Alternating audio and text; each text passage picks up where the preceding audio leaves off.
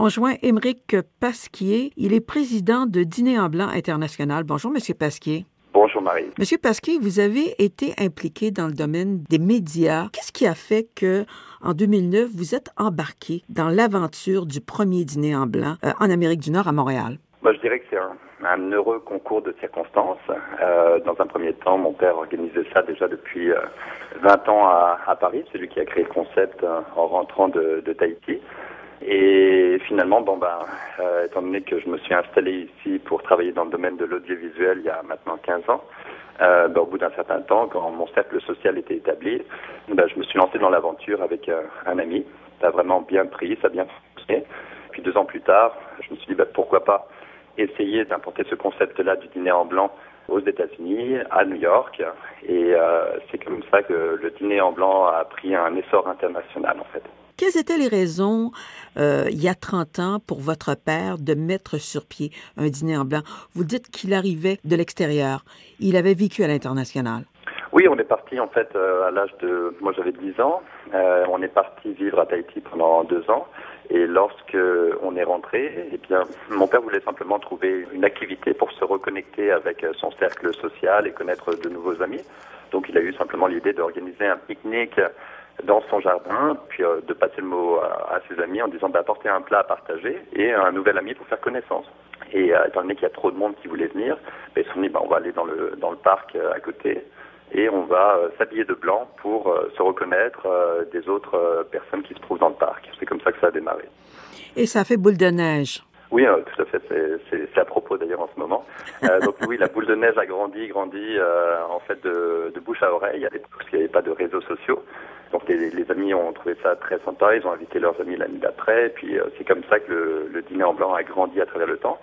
Euh, et puis la quatrième année, ils se sont dit, bah, plutôt que d'aller dans un parc euh, où euh, la vue est, ceci étant agréable, mais, mais pas spectaculaire, bah, allons dans les beaux endroits de Paris. Puis on ne va pas demander d'autorisation parce que forcément ça va être interdit. Euh, donc après tout, ces endroits publics nous appartiennent. Euh, c'est pas les fonctionnaires qui décident de, si on a le droit de les investir ou pas. Partir moment où nous payons nos taxes, nous sommes des citoyens. Ces lieux, euh, ces patrimoines nous appartiennent. donc on va les investir de manière civilisée, bien entendu, de manière très réglementée. Et il faut qu'on garde le site secret pour que personne ne sache où c'est et qu'on arrive de manière en, créant l'effet de surprise, si vous voulez. Puis une fois qu'on est installé, voilà, c'est comme ça que ça, ça, ça a démarré. Diriez-vous que le climat du dîner en blanc est différent si on est à Paris, à Montréal ou à New York? C'est oui, il y a toujours un côté un peu plus. Euh, il y a deux, deux points qui viennent à l'esprit avec euh, cette question-là. La première, c'est un petit peu un anticonformisme euh, qui est vraiment caractéristique euh, des, des, Français, de faire les choses de manière euh, différente, de leur propre point de vue. on dit souvent que les Français interprètent les lois et les règlements comme des, des recommandations. Euh, plus qu'autre chose. Et c'est un petit peu euh, ça qui a permis au dîner en blanc en fait euh, d'exister. On sent qu'il y a, un, je dirais pas un je m'en foutisme, mais disons un, euh, une nonchalance un petit peu, euh, puis chacun fait un petit peu à sa sauce, euh, tout en respectant les principes de base, bien entendu, mais euh, on, on, est moins by the book, euh, on, on respecte moins les règlements à la lettre, et ça, ça paraît un petit peu plus désorganisé peut-être que ça ne peut l'être dans d'autres dîners en blanc, dans des pays anglo-saxons notamment. Même 30 ans plus tard, il n'y a toujours pas d'autorisation qui est demandée, et puis que le dîner en blanc peut exister, donc il y a toujours euh, une espèce d'appréhension et euh, surtout dans le contexte euh, de, j'ai envie de dire, de, le climat social actuellement est, peut-être un peu plus tendu qu'il y a quelques années. Sûr que les autorités sont beaucoup plus frileuses aux au, grand regroupement. Donc il y a toujours la, la pression de savoir si on, on, va finalement pouvoir tenir le dîner en blanc sur ce site-là, s'il y a eu des fuites, si la police va être là avant.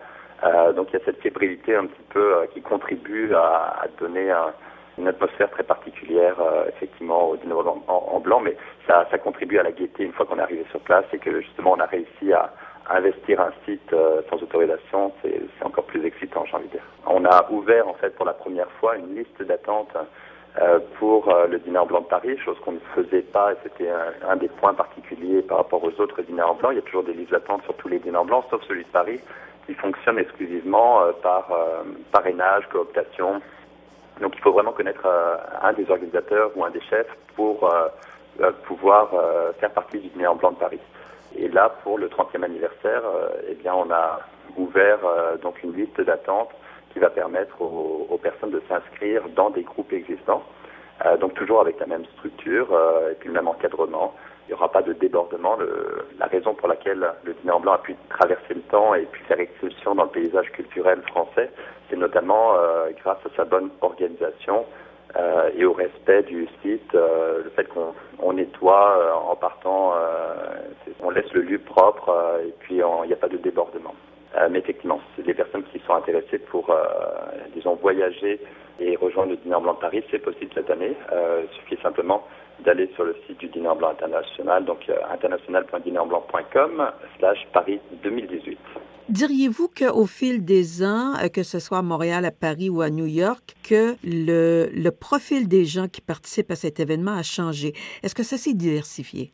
Euh, ça s'est, en fait, ça a évolué naturellement, je dirais. Euh, surtout à Paris, c'est beaucoup plus flagrant que dans les autres dîners en blanc, puisqu'il y a 30 ans d'histoire, euh, 30 ans d'existence euh, d'un événement qui perdure, qui traverse le temps comme ça, et qui est assez unique.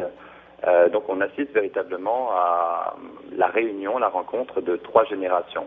La génération des fondateurs de l'époque, qui maintenant ont un certain âge, mon père a 75 ans, de leurs enfants, et maintenant de, des petits-enfants. Donc il y a vraiment trois générations et puis c'est très agréable de voir que euh, en fait ces trois générations-là se côtoient euh, euh, et se mélangent parce que ça on le voit de moins en moins dans notre société de tous les jours et puis voir des rassemblements comme ça multigénérationnels où tout le monde est heureux et, partage un, moment d'euphorie collective, ça, fait du bien en tout cas de voir ça.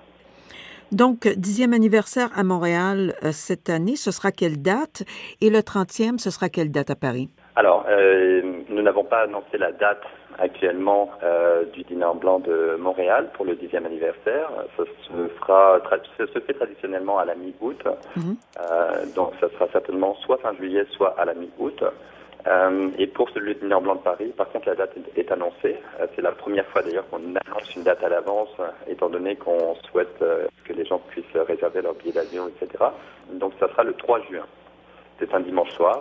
Donc, ça permet de passer le week-end à Paris, terminer avec le dîner en blanc et puis de rentrer chez soi ensuite en ayant vécu quelque chose d'extraordinaire. Émeric Pasquier, président de Dîner en blanc international, merci beaucoup. Merci Marise.